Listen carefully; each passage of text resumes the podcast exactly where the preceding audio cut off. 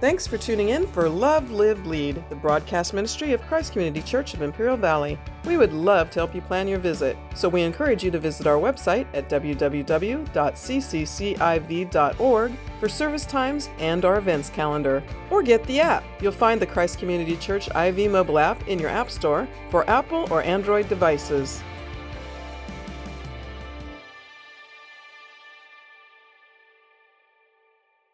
One of the joys of having grandchildren is uh, having the opportunity to relive those experiences through your child's life, the different developmental stages of their lives. And I don't know about you, but one of the favorite things in my parenting was when my children transitioned from crawling to walking. And that was a big deal. How many know that was a big deal? Well, I got to relive that experience not long ago with my granddaughter, Shelley. And it's amazing how bad you want them to walk, right? You're, you're like, every time she was over at the house, you know, and she's beginning to stand up, and you grab her hands and you kind of move her, and you're trying to jockey her forward, and then you let go of the hands, hoping she's going to take a step, and then boom, plop, she falls on her buns. But that moment is all worth the work, it's all worth the wait, is it not? That moment they take their first steps, out come the phones, the recordings start, Facebook blows up with all your videos and pictures of them taking their first steps because really, what is it? I mean, it's, it's a joyous occasion. I mean, there's an event in their life they're transitioning into, and you just love it, and your heart is overflowing with joy. And I think that's the way the Apostle Paul felt about the church in Thessalonica. That as he began to minister to these babies in Christ, right, these spiritual babies, he began to see them walk and begin to see their spiritual walk progress more and more and more. In fact, in verse 1, it says that as you have received from us how you want to walk and to please God, just as you are doing, that you do so more and more. Our walk is likened to our lives, it is analogous. That's what the scriptures use. That whenever it uses the term walk, it's talking about our life with God whether good or bad at times. And remember, Paul used the analogy, did he not, in chapter 2, when he referred to himself as a nursing mother?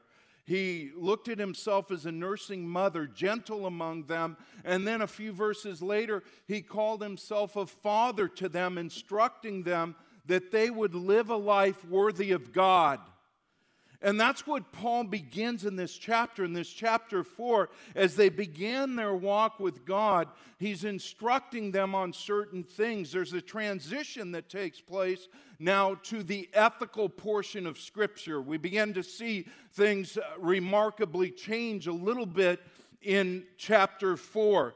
And he begins to encourage his children in the faith to live a life worthy of the Lord, a life pleasing of the Lord. He exhorts them to live a holy life. And that's what the first eight verses are.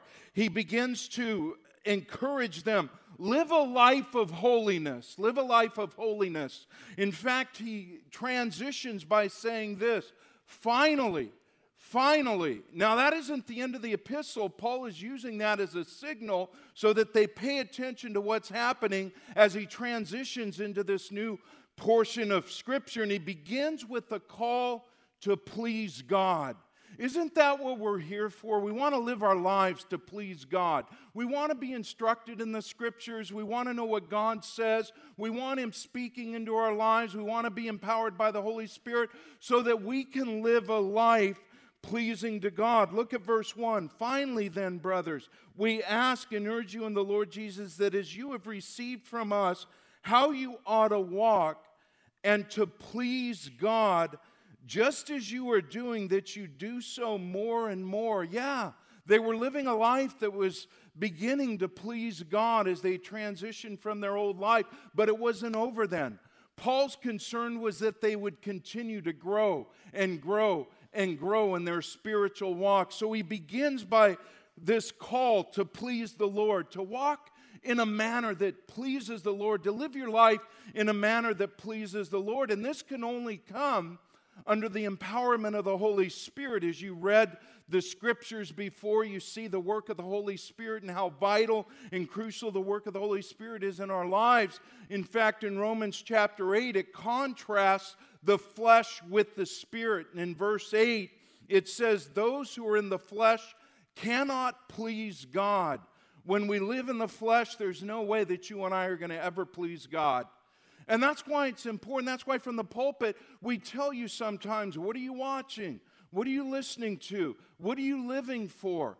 And you begin to evaluate your life and you find out, man, am I really living a spiritual life or am I living a life that's pleasing to God? A life that is not in the flesh but in the spirit. In Galatians chapter 5, self control and walking in the spirit is important because it says that we do not gratify the flesh when we walk in the spirit. Paul said that in Galatians chapter 5 verse 16, he says, But I say, walk by the Spirit, and you will not gratify the desires of the flesh. That's why it's important not to quench the Spirit of God in your life. That's why it's important to always live a life of hard examination and to read the word and when it speaks to you that you respond to it otherwise you begin to quench the spirit so he begins with a call to please god but then he transitions into this call to live a life of purity in our relationships. He calls us to purity in our relationships, and the primary concern when it comes to their holiness is their purity in sexual relationships. In verse 3, he says, For this is the will of God, your sanctification. That same word is used for holiness and that you may abstain from sexual immorality. I found that in, interesting because there's a lot of things we deal with, right? When we're walking with the Lord and we're trying to figure out, Lord, I want to pursue you, I want to chase you. There's things in my life that aren't pleasing to you. But he brings up the one subject of sexual immorality because that is the one thing that will reap the most amount of destruction in your life here on earth and how appropriate it is really for our culture today. Sexual purity is of high importance in the scriptures. When you get in the Old Testament, you read about Baal, it's primarily speaking about sexual worship towards the god Baal. And God's people were always drifting off in that direction, and sexual immorality became a characteristic of a life that's turned their back on God.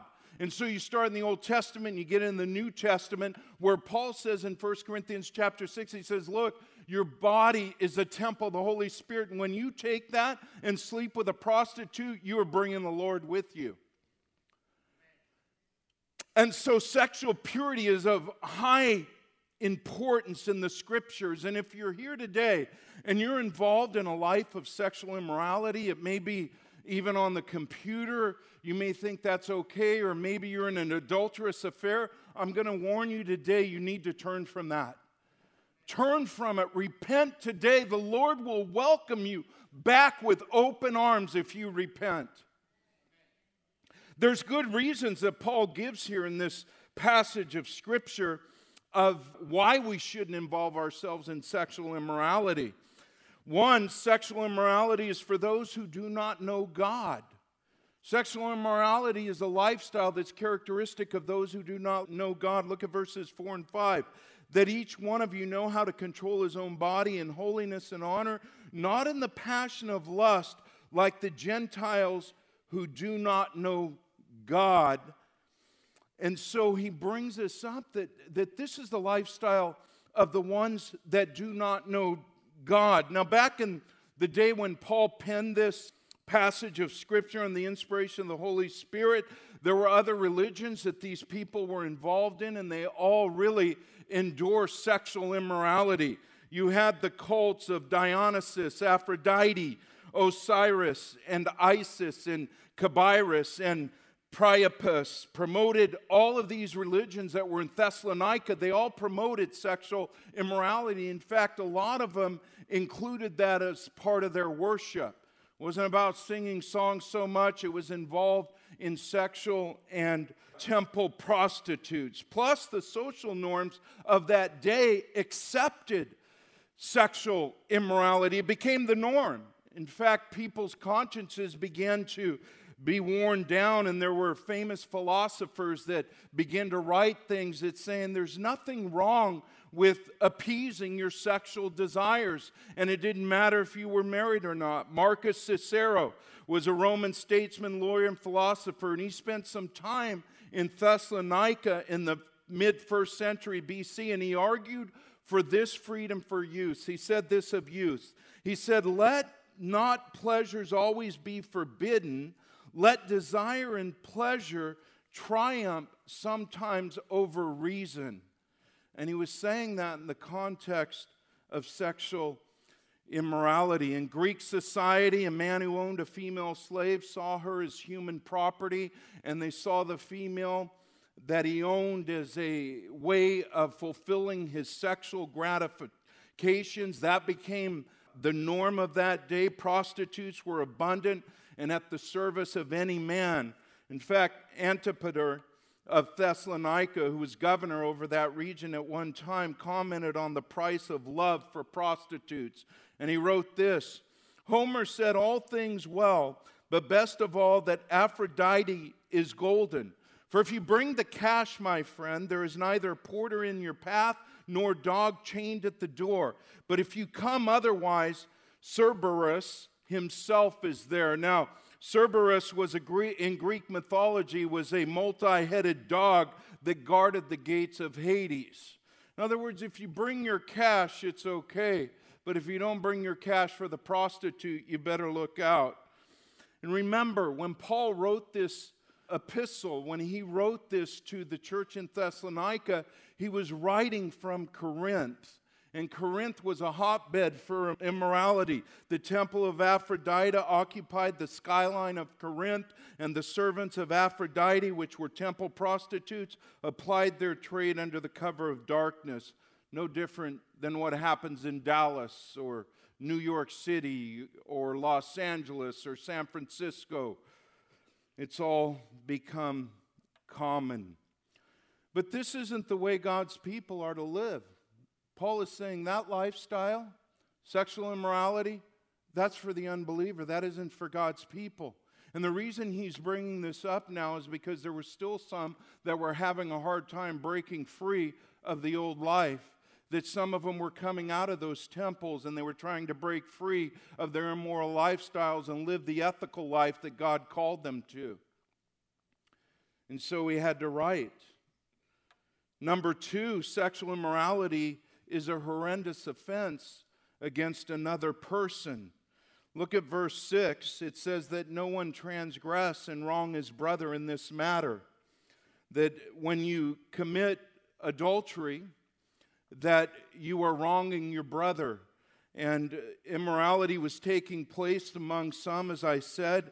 But even though sexual immorality was acknowledged in that culture, there was one emperor who tried to put a stop to it. Adultery was taking place everywhere. He didn't so much care about the youth that weren't married, they can do what they want, but he began to see the devastation that it was playing on their culture when people started committing adultery. Homes were breaking up.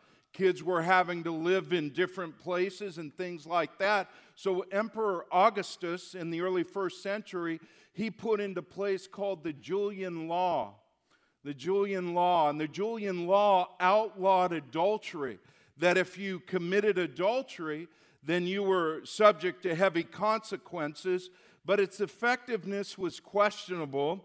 It still took place, especially among the provinces, maybe not so much in Rome, it was taking place there, but the provinces that outlied Rome, it was infiltrated with adultery. And the Christian community, I believe that Paul writes this because in the Christian community, we're a tight knit community. We, we build relationships with other people. And just like in our life groups, that we want couples meeting in our life groups so they can get to know one another and that they can begin to build relationships among one another. And as they build relationships, Paul knows the danger of committing adultery. That when you have couples with other couples, there's that temptation sometimes that rises up. And so Paul felt a real need that we need to address this because some of you have to turn from that. And we've experienced that before in the church. It's always a tragedy. But I think that we need to take the warning because, three, sexual immorality invites the Lord's vengeance. Look at, as Paul continues, he says that no one transgress and wrong his brother in this matter because the Lord is an avenger in all these things, as we told you beforehand and solemnly warned you. For God has not called us to a life of impurity, but purity. So Paul says, I warned you about these things.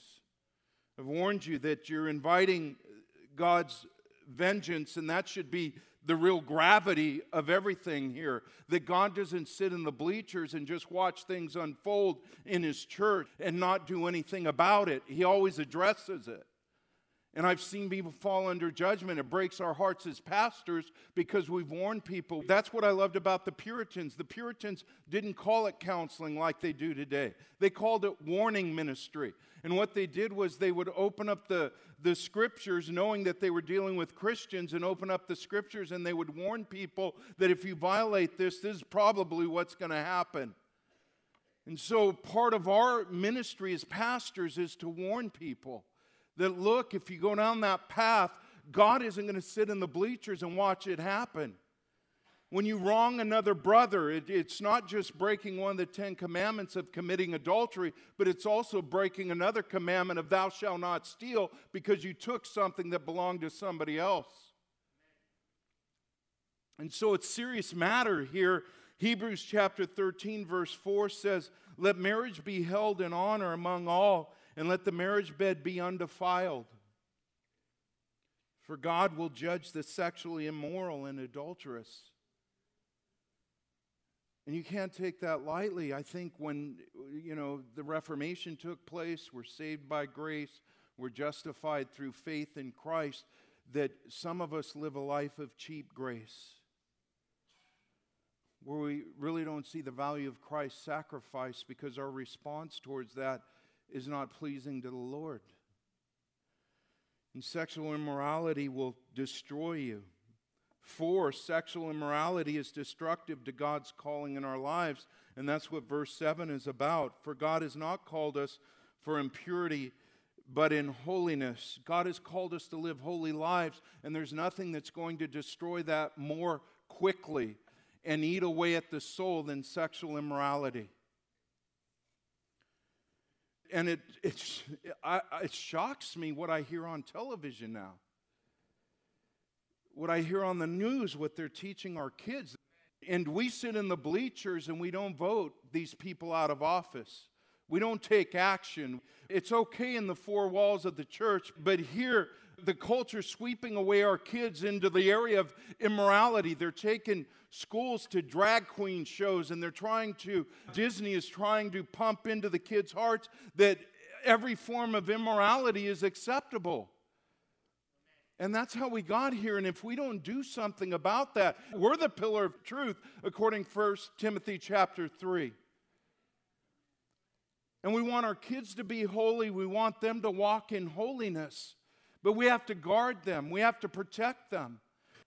1 Peter 1:14 through 16 says, "As obedient children, do not be conformed to the passions of your former ignorance, but as he has called you is holy, you also be holy in all your conduct, since it is written, you shall be holy, for I am holy." Sexual immorality destroys that. Five, sexual immorality grieves the Holy Spirit in our lives. That's what verse 8 is about. Therefore, whoever disregards this disregards not man, but God who gives his Holy Spirit to you.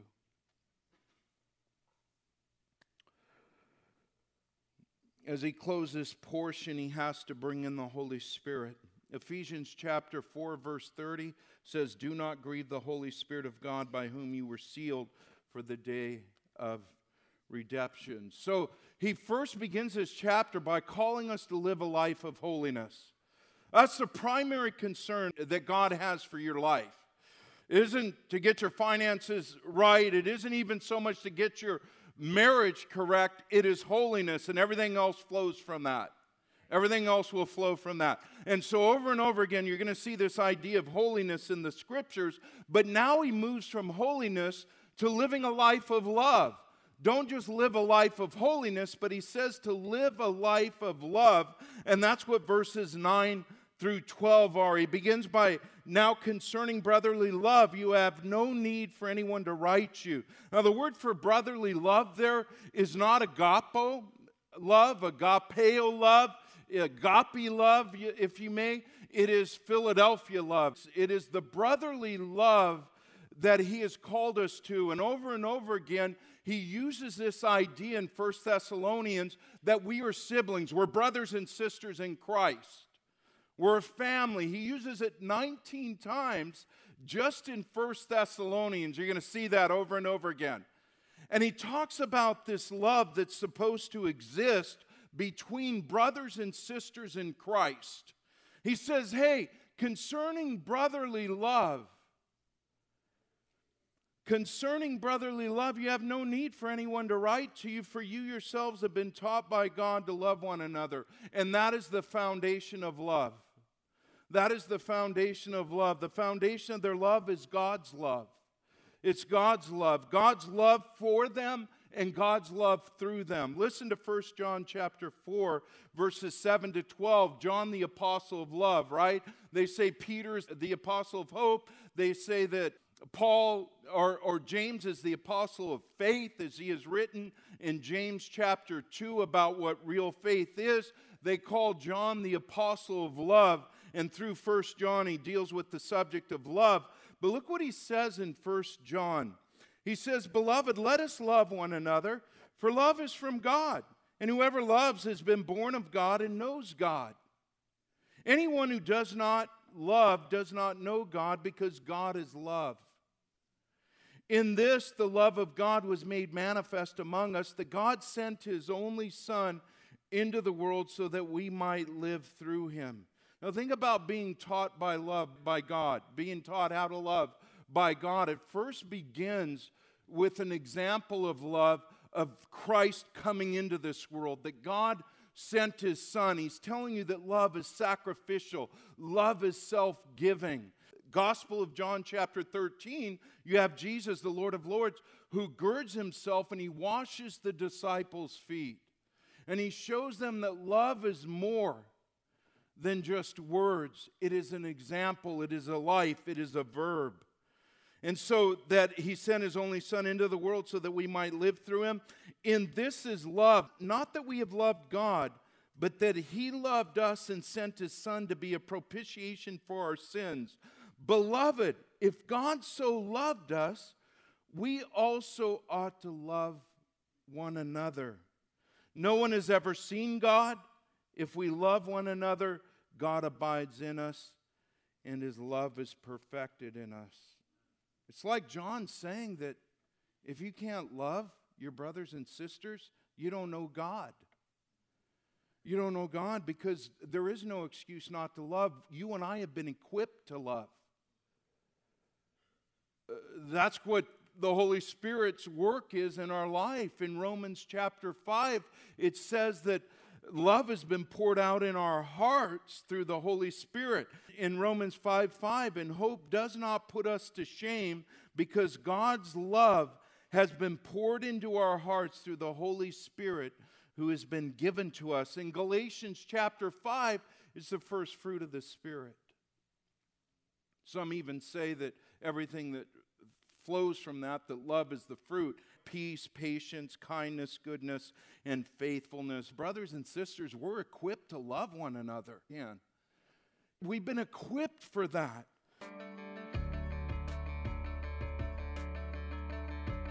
Thanks for tuning in for Love, Live, Lead, the broadcast ministry of Christ Community Church of Imperial Valley. Christ Community Church has campuses in El Centro, Calexico, and Brawley, with services in English and in Spanish. Your kids are going to love our kids' church. Plus, we have a lively youth ministry and young adults group. You're welcome to call the church office at 760 337 9400 with your questions, or leave us a message on the Christ Community Church IV mobile app, the ccciv.org website, or direct message us on social media. We are really looking forward to meeting you. So, again, the website is www.cccIV.org or call 760 337 9400 so we can plan your visit.